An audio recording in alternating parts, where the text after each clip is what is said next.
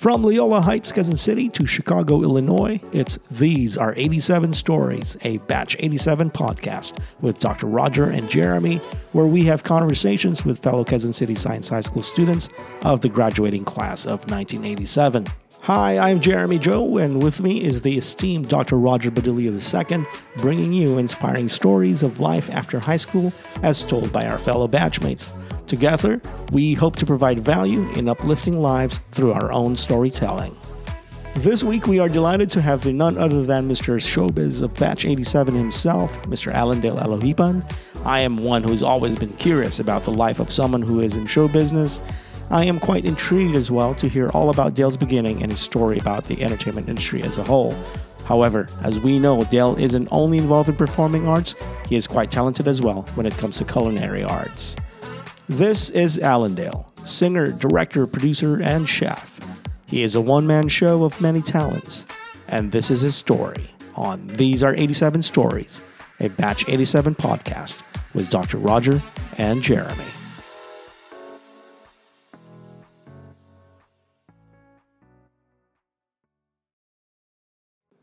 In the backs of our minds, we knew Dale would eventually land a career in the entertainment industry. And he did, rubbing elbows with several entertainment giants of the Philippines here and there, and giving his all, show after show after show. However, life in his industry isn't as glamorous as it may appear on the outside, as Dale candidly shares. When the lights go out, things look differently behind the curtains of life.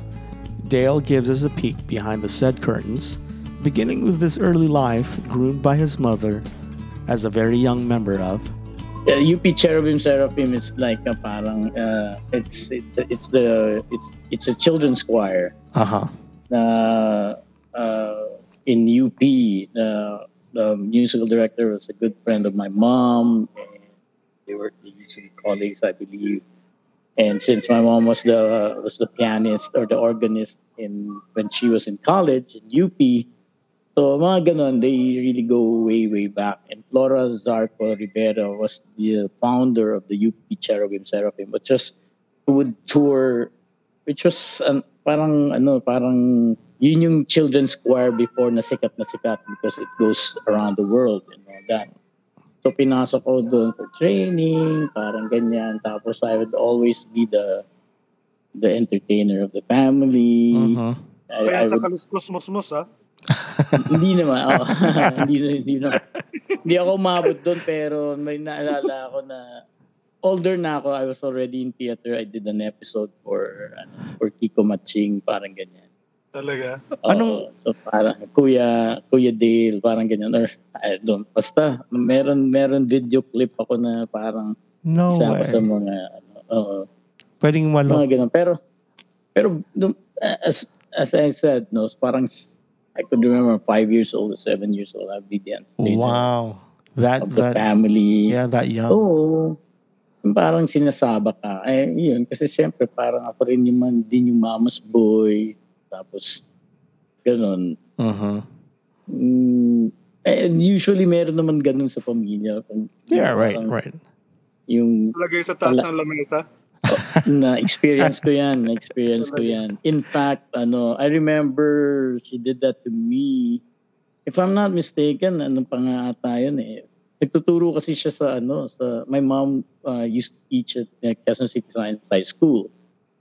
Before talaga? she What? before she actually yeah, wow. hindi na natin Quezon naabutan. Hindi natin no hindi natin naabutan. No, it was uh, before she moved to Philippine Science High School. She was Mm, Oh, Ayan, mga okay. kabatch nila Ma'am Hiron and Di Mayuga, ganun. Kabatch nila, kabatch ng mom ko yun. That's Oh, why when I came, that's kilala- right. kilala na nila yeah, ako. Yeah, yeah. kilala ka. yep yep Yes, ni Mrs. Season, ganyan, Mhm. kilalang kilala ako, ganyan, na I sing, ganun, ganun. Because, nung mga mga parties, parties pa nila when I was in elementary, ganyan, I remember parang, yun nga, inilagay ka sa Wow. lamesa ng nanay mo to perform for the teachers of Quezon City Science High Parang School. ninyo mulak pare. Oo, mga party-party Diba? nilang gano'n. Mga, So you really got exposed early on in your life in this um, being an entertainer, and it almost se- sounds like it came naturally.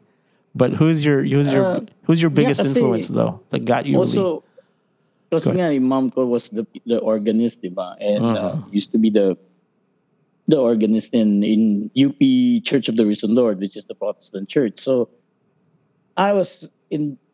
Then I became involved in in, in the choir, even at my the young age. Parang one of the youngest to be ever in in the choir, singing solos, mga ganyan ganyan. Uh-huh. So exposed na rin, exposed na rin because nga every Sunday meron kami. After high school ba din? Tuloy-tuloy ka sa UP College of Music? Yeah, uh, hindi ako kaagad pumasok sa UP College of Music. I came, I uh, I went to UP Diliman for community nutrition. Community And, uh, nutrition? Like, Community nutrition, yes, BS Community Nutrition. Okay. That's my chef ka pala talaga. And then my father died. When my dad died, uh, I stopped. I stopped for a full year yeah, in school.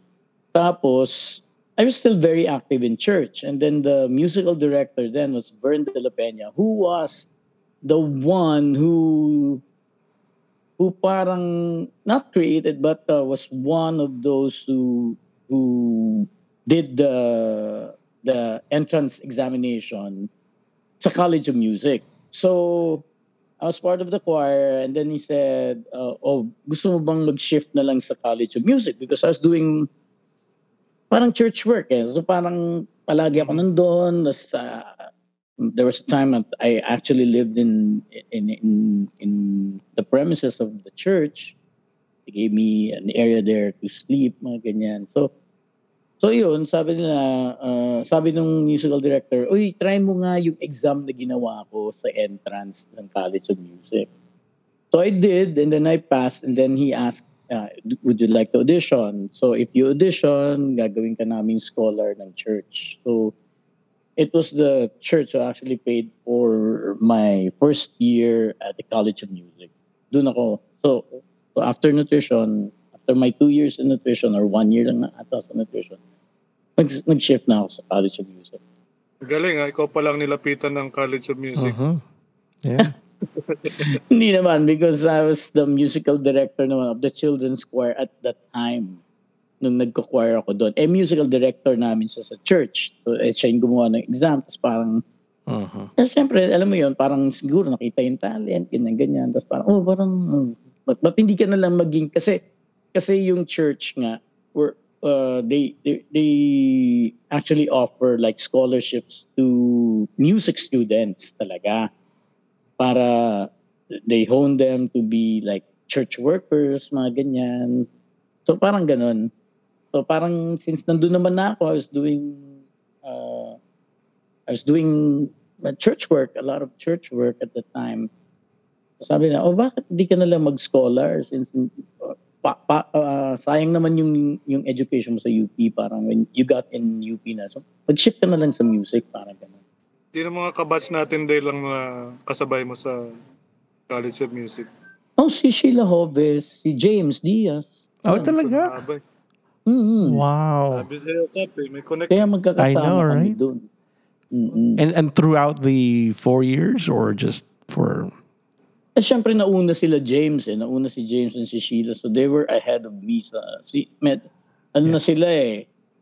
Ah, hindi. Kasi what... uh, hindi hindi kasi ganun yung ano eh. Hindi kasi ganun yung sistema ng College of Music. Like parang pagpasok mo, first year ka, second year. Hindi. Hindi siya ganun. So they assess you of your level. So Yeah. on your first year, you're actually parang lahat kayo, you take all the basic education sa music, parang ganyan. And then, i-assess ka ulit ng teacher mo kung anong level ka. So, do you become a music major or ano ka pa rin, parang minor student ka pa rin, parang kulang ka pa sa basic music knowledge or something, ganyan. Mhm. So, kukunin mo muna yon before you actually become like parang tinatawag nila na na music major ka na. So after my first year the College of Music, na-accelerate ako kagad to to a music major. So parang naging kabatch ko tuloy sila. Sila Sheila and si James. James? Gets nyo? Oh, so, di ba? Parang, parang, kasi sila piano major sila eh. Ako voice major. Cor- pero, hindi, choral conducting ako. I, I, ah, kasi nga, di ba, yung, at the time, children's choir, ako yung musical director. So nasa conducting na ako, con- uh, doing conducting already, conducting kids already. So medyo parang advanced na rin ako. parang Mm. ganun. So after noon, ah, parang magkakabatch tuloy kami ni James and ni Sheila. Nung, nung pagpasok ko ng College of Music on my second year. Sarap yung dungawin dun, ah. Oo. Oo, tsaka hindi ako dumaan dun sa ano eh, parang kasi nung una parang mga freshman, mga freshmen kami, 'di ba? Parang gano'n. Eh transfer lang ako from another college. Sure.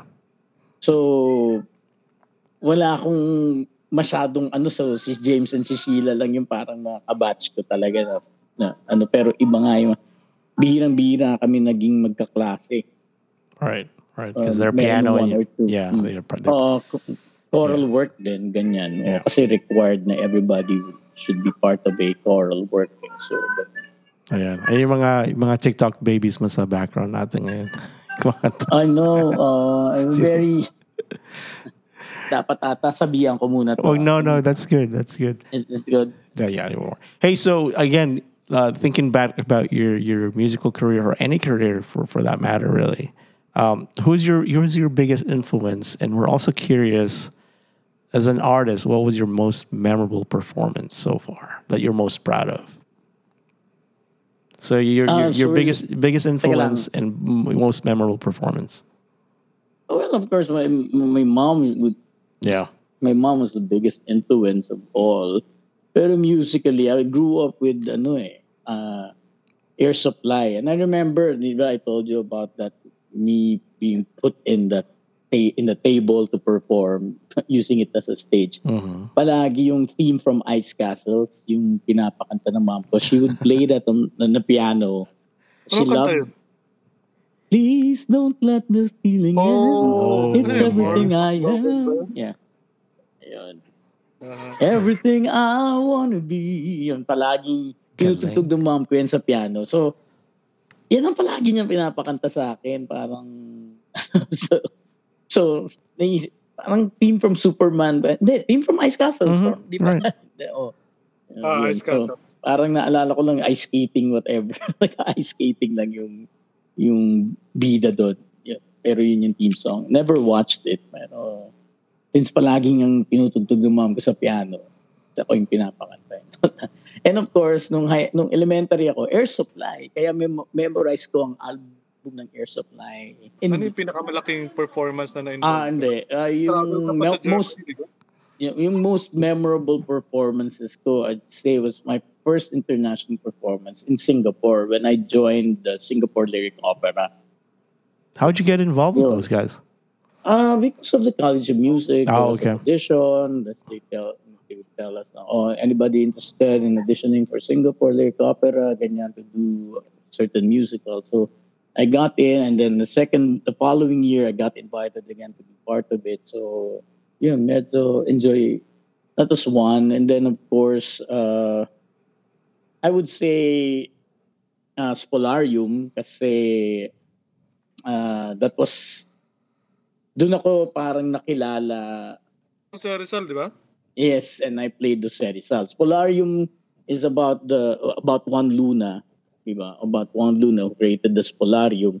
And since best friend niya si si Juan si Jose Rizal, yun yung role ko. And that was an award-winning original Filipino musical written of course by Ryan Teabiab, maestro yan, Ryan Teabiab. And uh, the, the the lyricist was uh, Fides Cuyugan Asensio.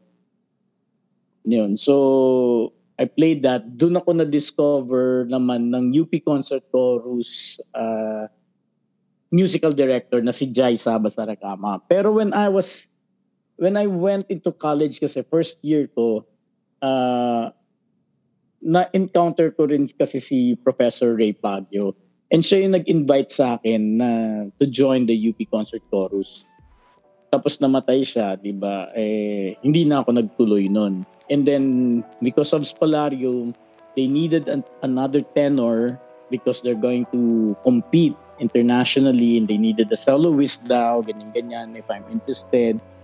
So, hindi ko alam kung mali yung decision ko to say yes because I really wanted to tour.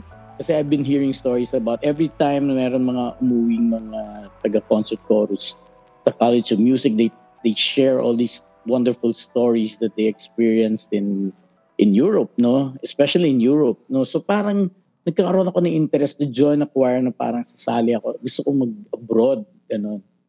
So, hindi ko alam kung tama yung decision ko to say yes to UP Concert Chorus right away. Because itong Spolarium was my first ano eh, parang yan yung naging ticket ko sana sa theater world na nakilala. Kasi I got very good reviews as Jose Rizal. No, and sinasabi pa nung nagre-review and mga ibang mga nag, nag-comment about it na nakamukha ko raw si Jose Rizal and Mhm. eh, y- yung ganun na parang yun, acting Parang that. misgivings mo, ba, parang bigla mong iniwan yung the- theater. Oo, bigla akong Mhm. iniwan yung theater. the Yun concert talaga yung feeling. Na kasi when I got back, okay, so seven months yung tour eh. Can you imagine? Parang ang bilis nun. Ah, ah, mahaba yun sa buhay ng isang artist. Kumbaga, pag nawala ka. Kasi ang daming pwedeng pumalit sa'yo. At ang daming mas bata and magagaling sa'yo. Out If you don't- sight, mind. Oo, talagang ganun. If you're not consistent in appearance, kaya makakalimutan ka. Parang feeling ko kung hindi ako umalis, siguro mas na-hone ko yung aking uh, musical theater and then I would have probably gone places as well kung hindi ko siya iniwan. Kumaga parang yung pati yung mga kabatch ko ng mga nag-audition sa Miss Saigon, mga nag-audition sa Hong Kong Disneyland, like that kind of experience na miss out ko yun. Kasi parang pagbalik ko, seven months, parang, ah, audition na naman ako, parang balik na naman ako sa ano, tapos parang, ah, minor roles again. Parang, yun, hirap ako. And then, at that time, nung umalis, bago ko umalis no, ng Spolarium, uh, I was with Christian Bautista and Algat Maitan. I told that, that those two other guys after our Lion Witch in the Wardrobe, sabi ko, mag-birthday concert tayo. So, nag-birthday concert kami, kaming tatlo, kasi October kami, ah, October, Octoberians kami, and our birthdays were three days apart. Yun yung title ng show namin. So, nung umalis ako, dun pala na-discover si Christian Bautista nung manager niya. Si Algat Maitan naman went to Italy kasi pursued his studies under the tutelage of the the former teacher of Pavarotti. Napunta siya doon. Tapos ako, I was touring, ano, I was touring all over, no, US and Europe. Pagbalik With ko, the concert chorus.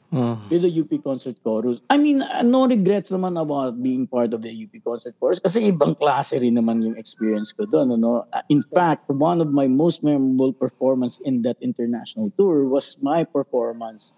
I got selected as a soloist uh, for uh, in Europa Cantat which was held in Barcelona, Spain na yung workshop was 100 plus students. Tapos nag-audition kami and then they gave me uh, one solo spot no doon sa performance namin. And it was one of the worst performances then na nangyari sa akin. Kasi nag-mental block ako sa lyrics ko. Mm. kaya and it was recorded. So talagang ah y- alam mo yung feeling na yun na parang nakuha mo tapos palpak yung one-time performance mo. Tapos ina-Alaska ka ng buong buong trip namin sa ano sa bus ride pinapatugtog yung CD eh kasi automatic pagka ano ang, ang ganda-ganda nung uh, venue nung uh, performance. Tapos talaga nag-watermelon ako bigla nakakatawa talaga. Ta- Tawan-tawa din ako na hiyang-hiya ako na parang, oh my God, parang ah, lu- lupa, kainin mo ako ngayon din. What, gano'n. what happened? How- What, anong, bakit naging ganun ka? Nag-mental block ako talagang. ah, and the song was just, yung song pa ni Pink na, I'm coming up, get to started, coming up, oh, coming, I'm... Kaya kaya mo yun. Di Pati ganon, sa'yo. di ba? What- Tapos it- biglang solo part. Was it stage fright though? You, it can't be stage No. fright. Yeah. No, it, it wasn't stage fright. We were dancing. Like, kami Uh-huh. talaga yung show choir. Sanay na sanay kami. Talagang bigay na bigay ako with the choreo, ganyan, ganyan. Yeah. Tapos, ah, I think I was the third one to do the solo, ganyan, yung isang verse, ganun, or second one. Mm. Siguro nung pag- pagrinig ko dun sa, nung actual na, I was, I was killing it during rehearsals. Talagang all Mm. praises yung musical director nung, ano, talagang, yeah, yeah, ganun na ganun. Tapos nung actual performance, ganun na, talagang ganun yung lyrics ko. Talagang putang ina. Tapos, sorry, nagmura. But ganun talaga, shit talaga. Tapos, pero sayaw lang, tuloy lang. Tapos parang people were, parang, ano yung sinasabi niya? Is he speaking in tongues or uh, what language dialect is he Oh, using? no. Parang ganyan-ganyan. No, tapos bumalik ako dun sa third line. Yun na, dun na lang ako nakapasok. Pero Uh-huh. yung first two lines ko was really water, hindi lang watermelon, What? gibberish, Yeah. gibberish na ewan talagang ganun. Tapos talagang sayaw-sayaw ko. Pero what the hell? Ganun daw sila. Yung mga feeling nila ganun. What did you just fucking say? Parang ganun. The lyrics. What, Ay nako. was that was that a one was that a one time performance and that was it? It was a one-time performance kasi it was uh, it's Yeah, a it's a workshop eh. We it was a hundred plus. We had like students. We had like uh, mga participants from all over Belgium, Scotland, Germans, mga ganyan-ganyan. So international talaga. Sikat na sikat lang yung mga Pinoy talaga at that moment. Eh, sabi ko, teka lang, this is my chance also na hindi ako pwede magpatalo sa mga mas younger sa akin. Ganun. So audition ako, bigay na bigay ako sa audition, nakuha ako. So, yun, yung mga gano'n. Tsaka, oo, yun yung mga bloopers ko talaga ng grabe ng Yeah. na hindi nila makakalimutan. It's actually in the history of UPCC na ano. Kasi nga recorded. Tapos talagang, talagang nung binibentahan kami ng CD, talagang, no! bumili na. Tapos sila bumili sila ng ilan copies. So talagang Ah. wala akong lusot. Talagang sila pang-Alaska nila sa akin. Grabe yun. Uh, So Hey. those are the the most memorable ones. well, what do you what do you like the most and the least being a performer or being in that Oh, in that syempre. indus- Yes, industry? yeah, syempre when you perform it's the it's always the reaction of the listener. Mm. Yeah. You know, that's what you enjoy the most. It's really just the the reactions maybe after the claps, the applause, ganyan and How the crowd connects to you. Mm. Yeah, oh, when- every time you do a performance, di ba? What I hate the most is the non-connection or yung bas... Mm, what ka- ah, how do I put it? Yung parang, Typical Filipino audience. yes, yung tipong ang treatment sa'yo, para kang pipe music lang or radio music. What does that? Wait, wait. wait. What does that mean, dog? Kwentuhan Like, Yung kwentuhan lang sila. alam mo naman ang Filipino audience, very reserved, very stoic. Yung hindi sila, know, they just Very hard to please. So, kung Mm, tipong kung hindi ka bumibirit at hindi napuputol ang Oo. lipid mo, hindi ka papakinggan ng mga They tao. don't, Parang they don't show too much appreciation actually. They don't. Like if here in the Philippines, if you get uh if you get an applause right after your song, wow, talagang okay na yon Nag-enjoy yung crowd mo. Sa Mhm. Europe, every number namin, kaya mahaba ang program and shows namin because they really do standing ovations. They do they do like seven minute Talaga? clapping. Ganyan after our performance, mga ganyan. Oo, grabe, grabe sa Europe. Like parang they really show their appreciation, parang ganyan. Even in the US, grabe, pagka, oh, Yeah, talagang kahit nagsisigawan sila, nagwawala sila. Pagka, Very manta- appreciated. well, I'm, really appreciate. Ang I'm more surprised that. Filipinos not that way though.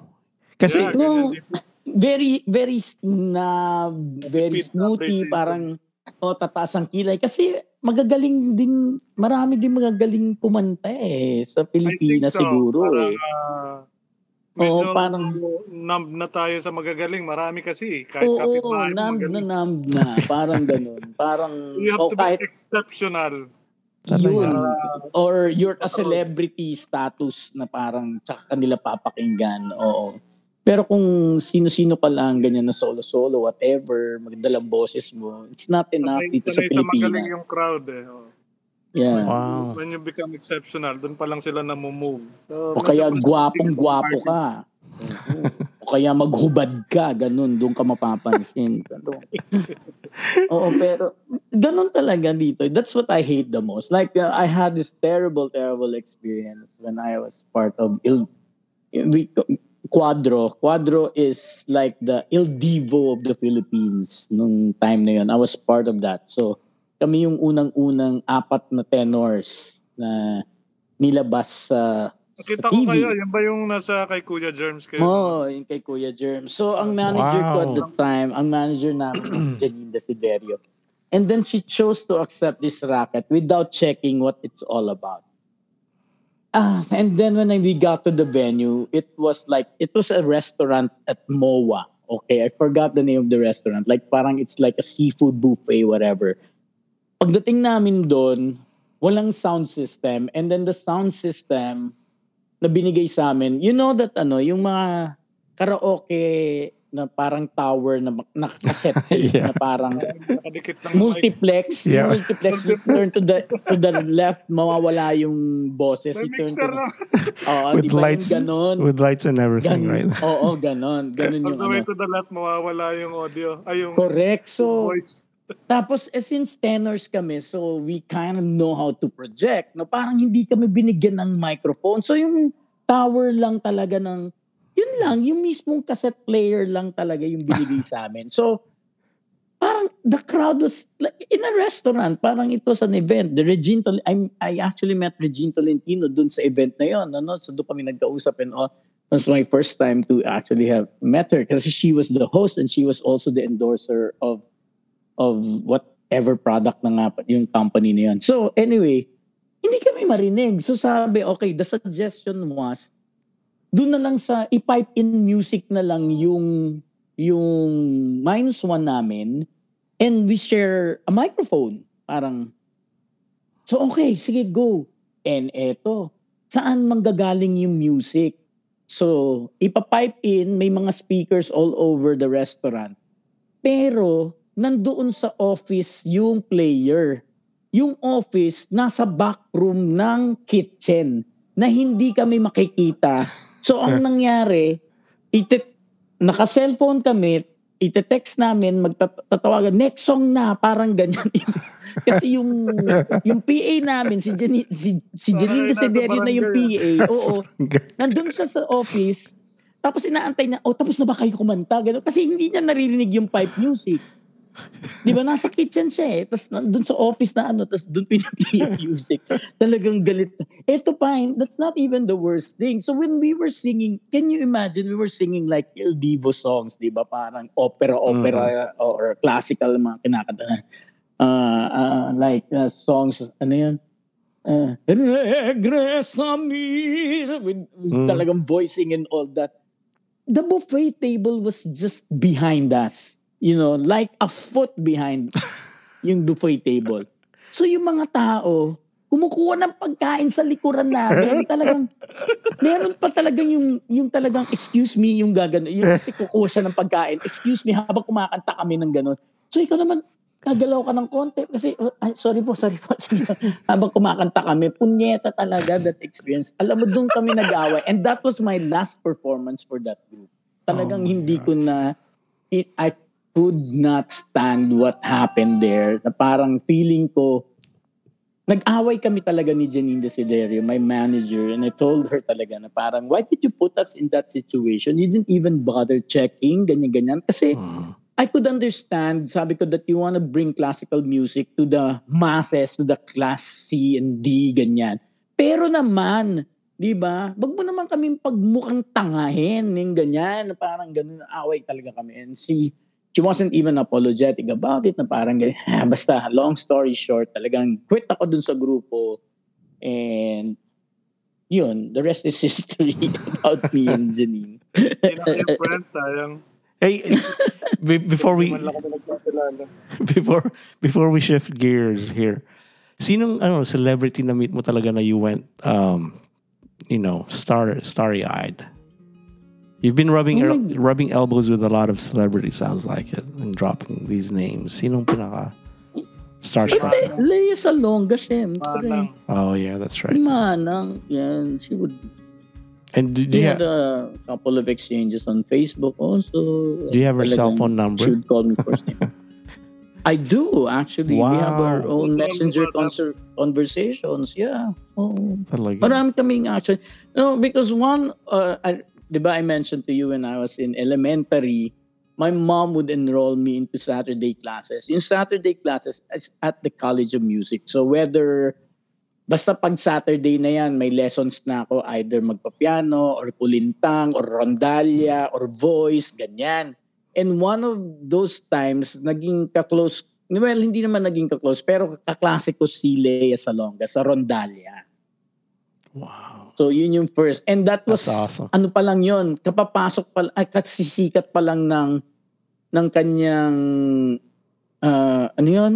Well. Yung album niya, first album niya, The Sun Will Come Come Out Out Tomorrow. Yeah. Yung Tomorrow album niya, Annie. yun. Annie, Annie. oo.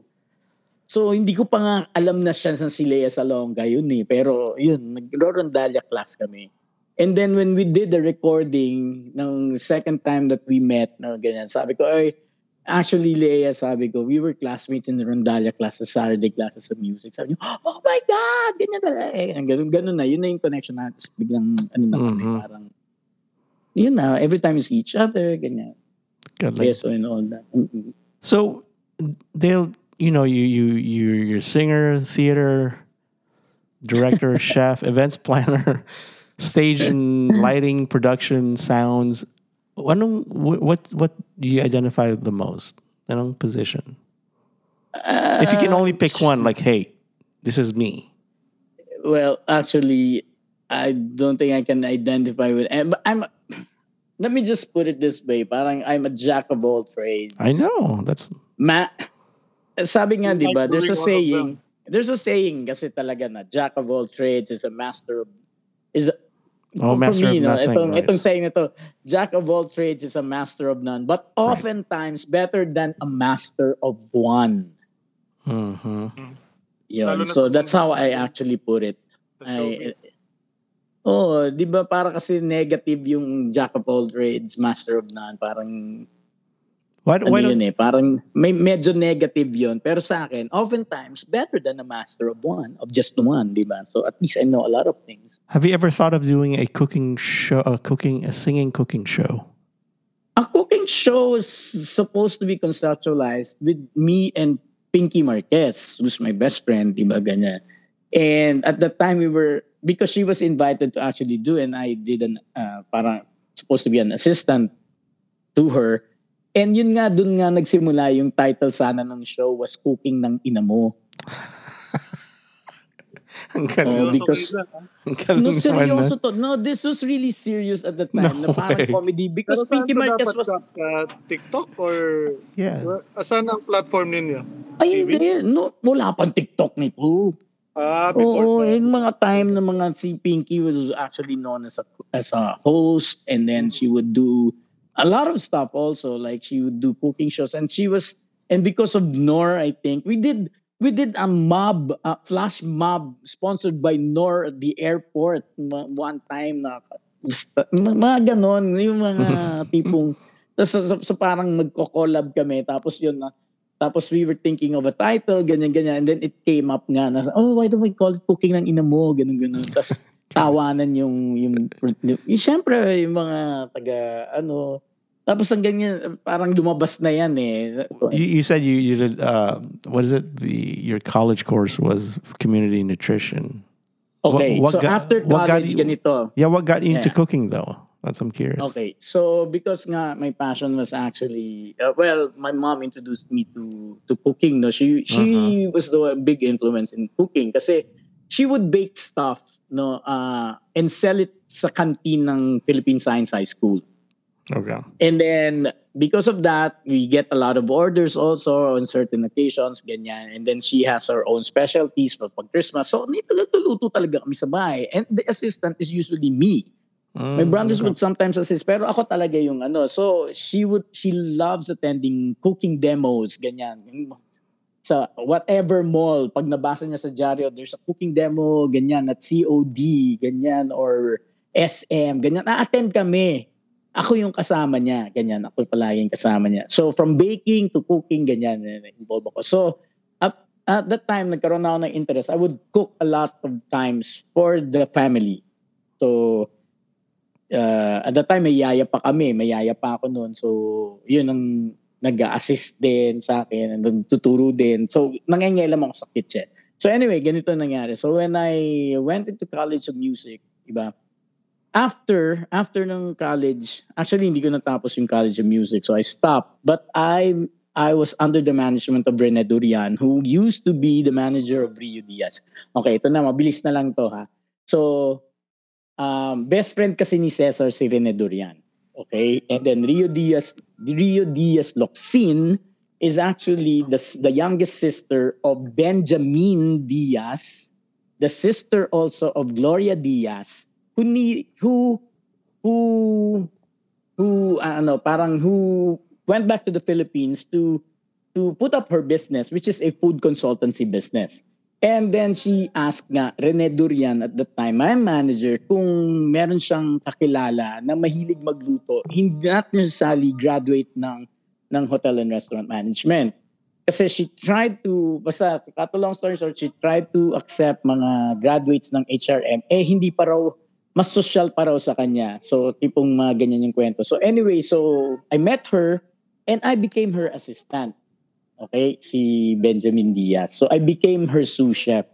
So as her sous chef, nagkaroon kami ng mga demos na ako yung assistant. Meron kami sa malls, meron kami sa TV, meron kaming mga may mga ha, mga, mga catering in high places, mga ganyan, mga private mga private parties na 12 lang na worth at Pwede the ka time. pa maging chef ni Cap, ha? Mga high- Mm, at the time, grabe. Personal eh. chef. Tipo mga 10,000 pesos per plate, ma- mahal na yon di ba? Sobra na yon at that time. So, ganun, ganun. Tapos, uh, she had to, uh, she married and then she had to leave the business. Eh. Mm. Yun, dun, dun ako nag-start. Pero, uh, prior to that, I was already a manager of Auntie Anne's Pretzel Store. When I left that, yun dun na pumasok na ako sa food consultancy ni Benjamin Diaz. And so na-expose ako sa Italian cuisine kasi nga si Benjamin Diaz was a master chef of Italian cuisine. So, doon ako nagsimula. Nahilig ako talaga. I would, saka ako yung, ako yung nagpo-formulate ng recipes niya. Ako yung nagsusulat kasi she wanted to, she wanted to produce a recipe book. Mm. Ganyan, ganyan. Basta doon, doon, doon talaga nag-start yung luto. And then, balik na naman ako sa singing, ganyan, di ba? Kasi, Go ahead, go ahead. Mm, may mga, ah, sorry. So, balik-balik. So, alam niyang kumakanta ako, ganyan-ganyan. May mga exposure. Tapos, pag may audition sa play, ganyan. So, pumasok ko sa Repertory Philippines. Ano yun, ganun. So, ang dami-dami kong ginawa. And then, along the, siyempre, nasa repertory na ako, nasa repertory productions. They would, some, some events, they would require like an assistant director. And minsan siguro nakikita nila masipag ako ganyan. So ako yung tinatawagan until I learned the ropes and then I created my events company. At first, nung create ko yung events company ko, hindi siya nag-take off kasi naging scriptwriter lang ako.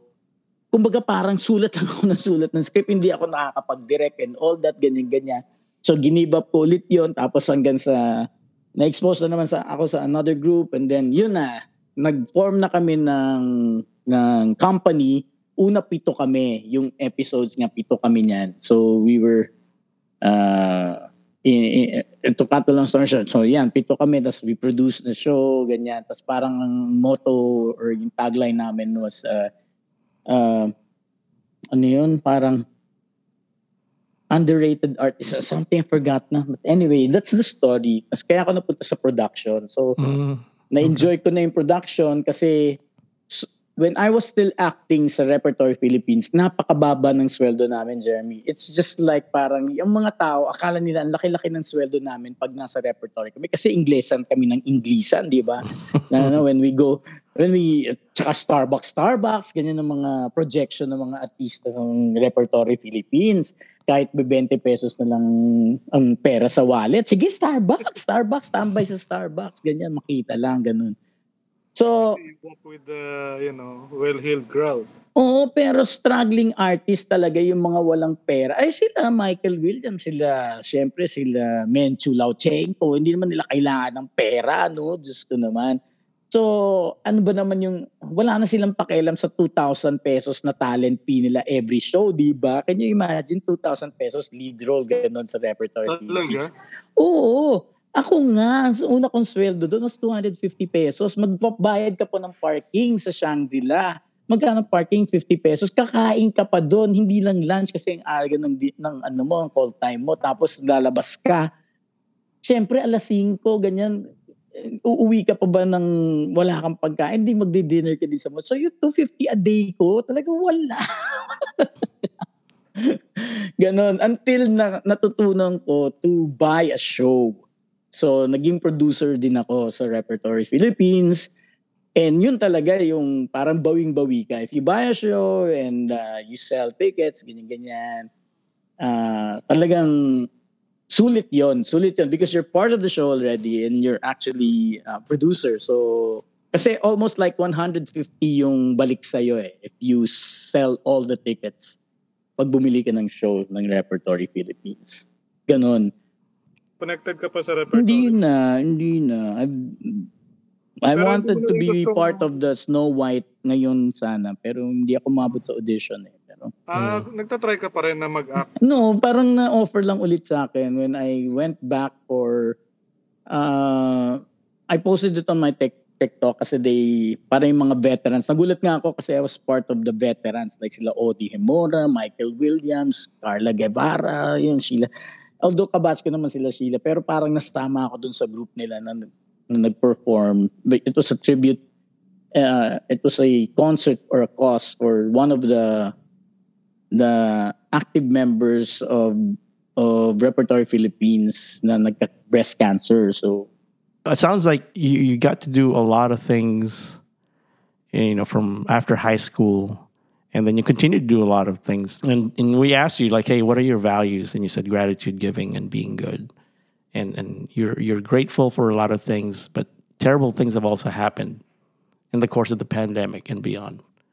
But what are you most grateful looking back through all the things that you've gone through and I guess all of the things that you've experienced from after high school. What are you what are the what are you most grateful these days? Oo nga eh, parang when you... Uh, na-surprise ako sa question mo na to actually when you sent Ga- it to me. galing kay Doc yan. to be perfectly clear, galing kay Doc yung question na yan. Oo nga kasi akala ko puro puro mga tanong Guilty, niyo. guilty. ah, Guilty as Uh, charged. yeah, we have to ask the necessary questions. Uh-huh. Akala ko you'll just be asking like, uh, what do straight men think of gay men? Mga ganyan. We can do mga that too if you want. LGBT Part- questions part ang may, may encounter ko sa inyo. Kasi meron pa kayo mga no, hold no holds barred by Mhm. ano, ah, no holds barred tong, tong podcast na to. Tapos biglang may ganito, what are your fucking values? Mga ganyan-ganyan. Matanda na tayo, come on now. Oo, biglang may so ganun. Parang ano. So nagulat GP na ako doon. GP. Ayan, Oh. totoo yan. So actually, to tell you honestly, it took me a while to be grateful after Cesar's passing. You know, so um, I won't go into that anymore. Na, na parang that that was a very difficult stage kasi Mhm.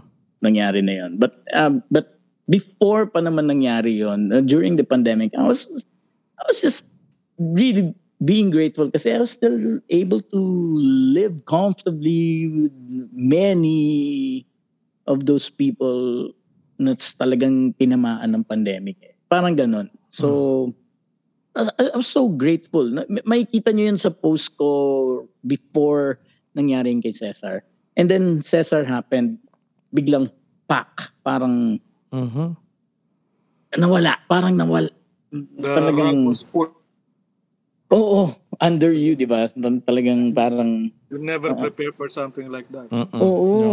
So, hirap na hirap ako. And, uh, if, and because you're asking me this now, no, uh, I think I can actually say I'm very grateful of TikTok. Uh, I'm just so grateful now because nga, I've met a number of people who actually are like I treat them like family more than my Like-minded, like-minded people. Oo, oo. Hindi, hindi. Tsaka the way they treat me right now, parang, parang I've never actually experienced this in my own, with my own family. Parang, you know, parang, That's why you call them family.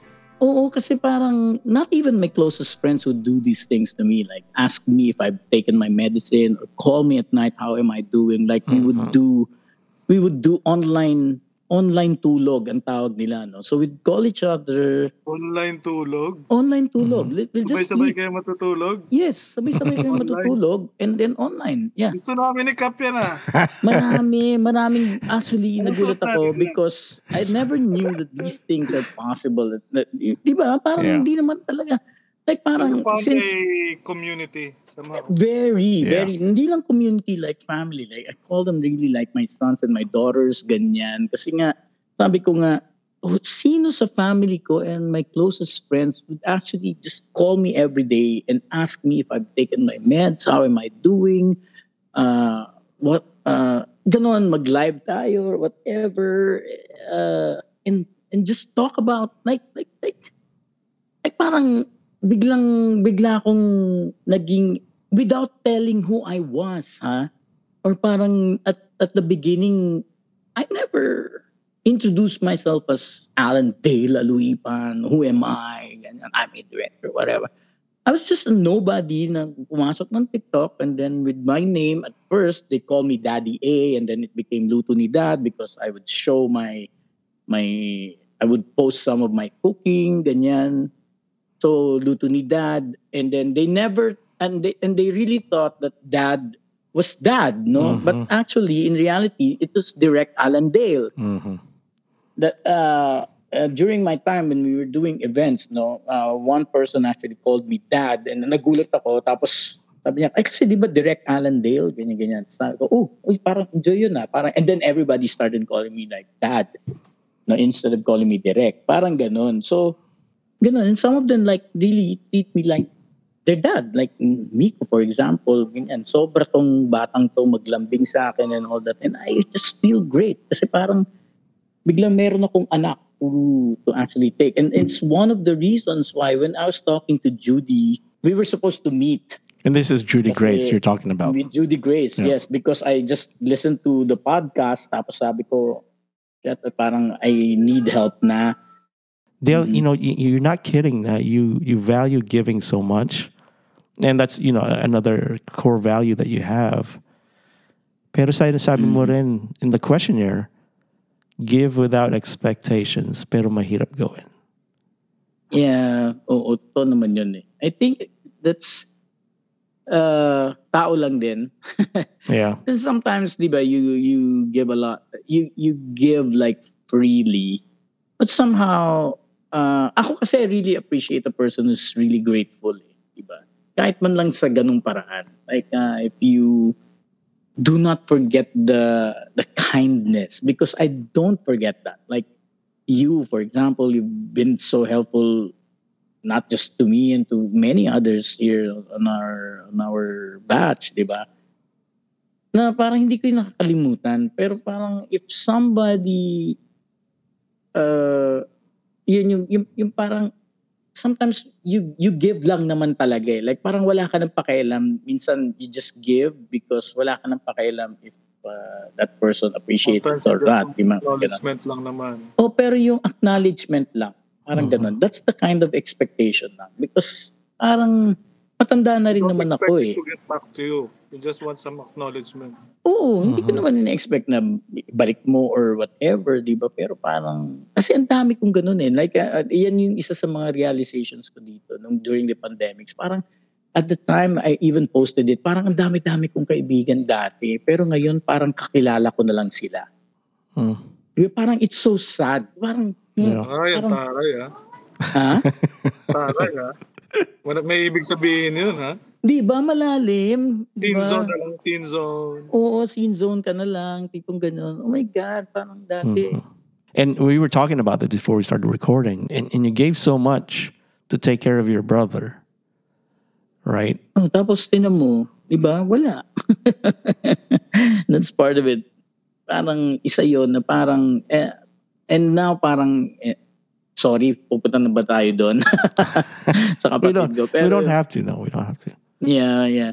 But what I'm saying is parang, yeah, at a certain point, siguro nga napapagod ka rin magbigay. Mhm. And, Ako, I totally get it, Direk. I think, uh, in so many words, parang you cannot give that which you do not have.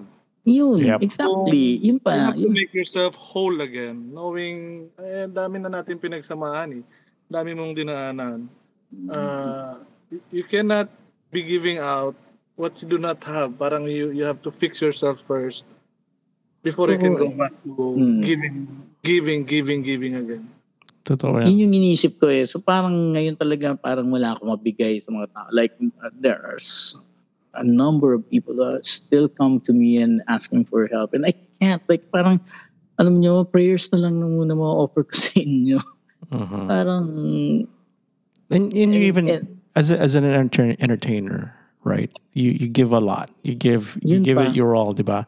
And then you even mentioned it earlier. Sometimes, you know, the Filipino crowd is a little bit a little bit harder to please, and they don't show much appreciation, Mm. unlike being in Europe or in the in the U.S. And then you know you, you give you give it your all, and you gave it sounded really sounded to me like you gave it your all uh, to your brother, to taking care of your brother, and and and to the point that you were exhausted. You feel you felt the burden of having you know, and sometimes you were even asking, "What do I do anymore?" You know, there's I don't think there's any much I can do. And and maybe and people do this all the time. I mean, we are more compassionate towards others than to ourselves. So mm-hmm. we don't we don't so, we don't show self compassion. There's a thing called self compassion. Now, you know, you have to somehow be kind to yourself as well, and and you need to real you need to realize that you need to be kind to yourself more than more than anything. I mean, there's you know people say, well, you can't love others until you love yourself, which is true. But when it comes to compassion, you can com- you can be more kind to others than being kind to yourself, and that's a problem. And sabi nga ni Doc, diba, you can you can't give what you, what you don't have. And so it comes to a point that hey, you know, I gotta be kind to myself. You know, you are aware that you're depleted, you're burdened, you're you're feeling tired, and then you can't give anymore. So you and I'm glad that you got to that point because I'm glad that you're actually giving back a little bit to yourself or giving everything to yourself. But I'm also kind of worried at the same time because now you're giving to these two people in your home, right? But it's not my life. I mean, it's not my judgment or anything like that decision to do mm-hmm. what you want to do in your life. But mm-hmm. I just want you to be, I guess, aware that give yourself some time to really take care of you. Because eh, you know we want you around for a while. you, you know, you know, you're talking about dis- You said you know you want to disappear, but you just want to disappear and just start somewhere all over again. But mm-hmm. there are a few of us, and there's some of us that we want to hang out. And when I go back there, I want to be able to hang out with you again. So just be aware of that. Thanks. Mm. I'm sure naman, I, I know naman there are still a couple of people there who love and believe in me and all that. Pero there was a certain point in my life that I was so down, like parang, what's this? What's going on? Parang, what's more to life now? Na parang, ako naman, okay naman ako. I've lived my life eh. Parang ganun na yung feeling ko. There was really one point in my life that In fact, itong ang Peter na to, di ba, during his birthday, I don't know if I told you about it, but Peter actually just, ito yung mga first time na lumalabas na ako because uh, uh, uh, what, um, meron times kasi na parang ayoko talagang lumabas kasi alam na alam ko uh, if, if I meet up with somebody, ang unang tanong sa akin, kamusta ka na? Tapos bigla na lang nagbe-breakdown. Eh, ayoko nun. Ayoko Mhm. talagang, ayoko yun. So, yun na nga. eh, ito, oh, di ba, nung birthday ni Peter, nandun tayo sa Yeah. ano, di ba? Bigla ako inakbayan, tapos bigla, oh, kamusta ka na, Dale? Uh, tapos talagang, inano ko siya, parang, ay, shrug my shoulders, parang, get away from me, parang, Peter naman, parang, ba't mo ko tinanong ng ganyan? And then, wala na. Bigla na lang umiyak. Talagang Oh, buhos wow. na lang ito. Hindi ko alam yan. Oo, talaga. Oo, Sa BGC yan, di ni ba? Peter sa Right. BGC. Right. Oo. Wala ka nun, Cap. Iba yung special Wala ka nun. Wala Right, right, ka right. nun kasi very, Yeah, very busy ako. Oo, tsaka ako yung nag-organize. Parang slightly ako yung nag-organize nung Mhm. nung Yes. venue eh. Oo, di ba kasi kaibigan ko nga. He caught me in a moment that I was looking out na parang nag-iisip lang ako. Tapos Yeah. bigla ako niya inakbayan sa likod. Tapos biglang, oh pero kumusta ka na Dale? Talaga, ano ba? Pa- Parang Peter naman. Parang Yeah. He sensed at your... least, parang, yeah. parang ngayon mo pati na, shit. Tapos ganun na. Parang, Talaga. Ba- Pero siyempre kasi birth, in fairness to him, birthday niya. Parang he had to, you know. Oo, tapos talagang niyakap na niya ako. That, and, and that was the first time na nag-connect kami ni Peter. Parang hindi naman talaga kami ganun Mhm. level mag-usap, di ba? Parang napaka Mm. seryoso niya na hindi, hindi kami ganun eh. Hindi, parang Yeah. But that, that was... niya talaga ako. Tan- Right. Mukha lang masungit yun, pero mabait talaga. Oo, mukha na masungit talaga yun. Pero sobrang nga, lang sabi ko, Sungit-sungit na yun. sabi ko nga, eh, put na, pa- parang that was the connection na parang Yeah. That's na- great. I, I felt so comfortable with Doc Peter after that na parang, uy, parang tao pala to. Parang gano'n. Hey, so... Ne, pero uh, na sobrang na-appreciate ko siya. Yes. Hmm, ah, meron akong question. Alam naman natin yung sunod-sunod na nangyari sa iyo. Mm. You know, even without the pandemic, so much has happened. Uh, yung tragic loss mo with Cesar and your challenging journey with your brother. Uh, and then hearing you now na you know, pa- parang somehow you're able to focus again.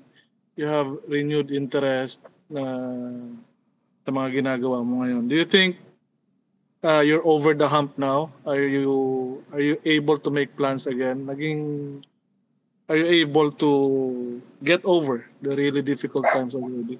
Yeah. Are you in a better place now?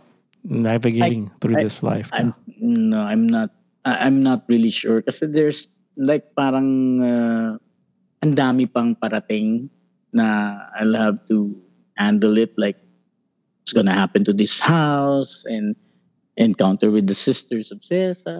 Alam mo yun, yung parang Anxiety pa. optimistic ako in terms of na parang sige, kaya, parang kaya ko pa naman. Kaya ko pang bumawi or to bounce back and uh, you never know, no? Di ba? Yeah, baka, pataas na yung ba- ba- project, trajectory mo Yeah. somehow. In the interest of time, we're... Uh, Teka, may phone-in question ako. oh, yun na pala. hindi, hindi pero yung sinasabi ni ni Cap, ni Cap na I have to love myself. Ano na nga, puro na nga kalyo eh. Ganun! Ay, hindi ba yun? hindi ba yun yung love Oh. yourself? Direk, Sorry. Right. Direk, Oh, alam ba? Ha? Alam ba? alam ba Nino? Alam ba ng crush mo ng high school na crush mo siya? Oo, kasi naligo naman ako sa kanya eh. Sino? Naligo Tayo-tayo ako na sa lang kanya. Ah, talaga. Anong sabi? Hindi naman thank you. And uh, it was, ako na yung, I didn't wait for an answer. Di ba Sinabi ko na sa'yo, Roger. And, Oo, and ma- I, mauta ka. Iniwan mo ah. I didn't wait for an, I, I, I didn't wait for an Hindi mo hinintay answer. yung, hindi mo hinintay yung thank you. Sino ba? Sino ba?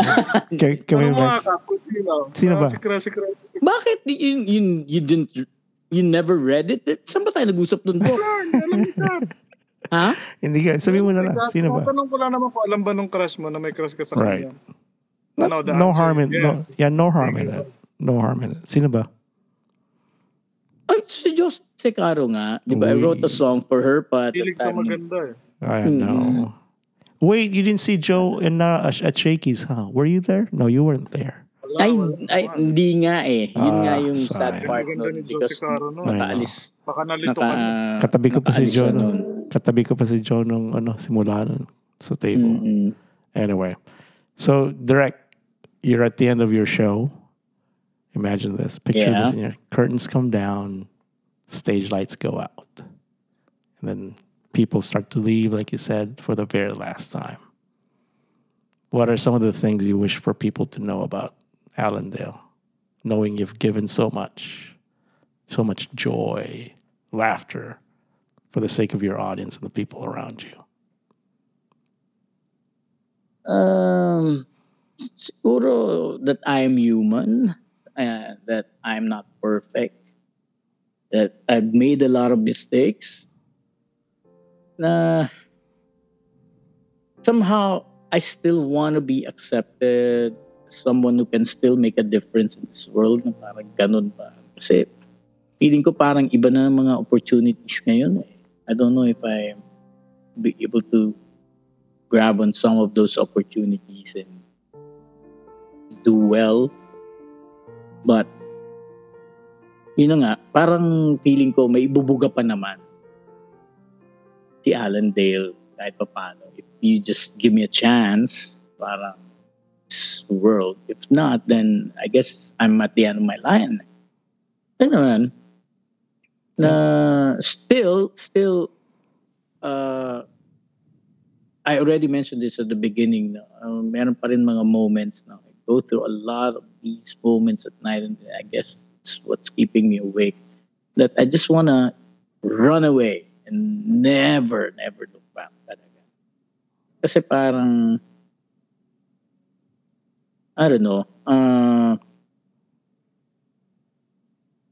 baka, baka tapos na yung, yung, ano ko dito, baka somewhere else there's a better thing for me. I don't know, parang ganun. It, that's always, uh, I many, many moments in my aloneness, ganyan, uh, I think about that. Baka hindi na dito yung lugar where I can really find my happiness. Siguro I, or, or maybe I've found my happiness already and I'm just living for the sake of living. Hindi ko alam, hindi ko alam talaga. So, parang maybe let's just wait and see maybe the curtains are gonna open again and you're gonna be seeing me in a in a very different role and living that role already. Ganon. Mm-hmm. How do you feel otherwise? I don't know. Huh? How do you feel otherwise about what you've done so far? It's still not. It's it was. I've I've not done enough. Mm, I could have done a lot more. As I said nga, sabi ko hindi nga ako perfect and made a lot of mistakes. So, kasama na yan sa mga, yung mga, yung mga regrets ka pa rin. Some of the decisions you made. Professionally and personally, right? Yeah, yeah. Mm-mm. Uh, from from the from the stories I shared, oh, may mga Sabi decisions. mo naman, you want to be remembered that you're human after all, just like everybody else. Oh, parang Cesar would always defend me to people who would attack me or would misunderstood me that ano. I, I I'm also misunderstood a lot of times. Eh, yun yung palagi niya sinasabi. Na, minsan naririnig ko yan. Sinasabi niya. Napaka ano, uh, misinterpreted si Alan most of the time. Pero, pero iba kasi pag naririnig mo sa kanya. Alam mo yun? Parang those are the things that I miss very much. Someone is actually just totally behind you. Alam mo yun? Yung parang kahit anong gawin ko, I'm here, I'm here. Or somebody's there. Who actually just believes in you. Yeah. Ganun. Parang nawala yun sa akin. Yun yung isang malaking bagay We can always count on Dale to entertain, giving his best each time. What he did at our Puyat Beach reunion in the last minute was pure natural talent. But as we've just heard, behind the smile, behind his energy on stage, there's a side of Dale who is in need. It might be time that we gave back, not so much to entertain him, but to simply check how he's doing. I hope you've enjoyed this week's episode. We thank you for listening, and we thank Dale for sharing his story. Please like and follow wherever you listen to your podcast that you do not miss an episode.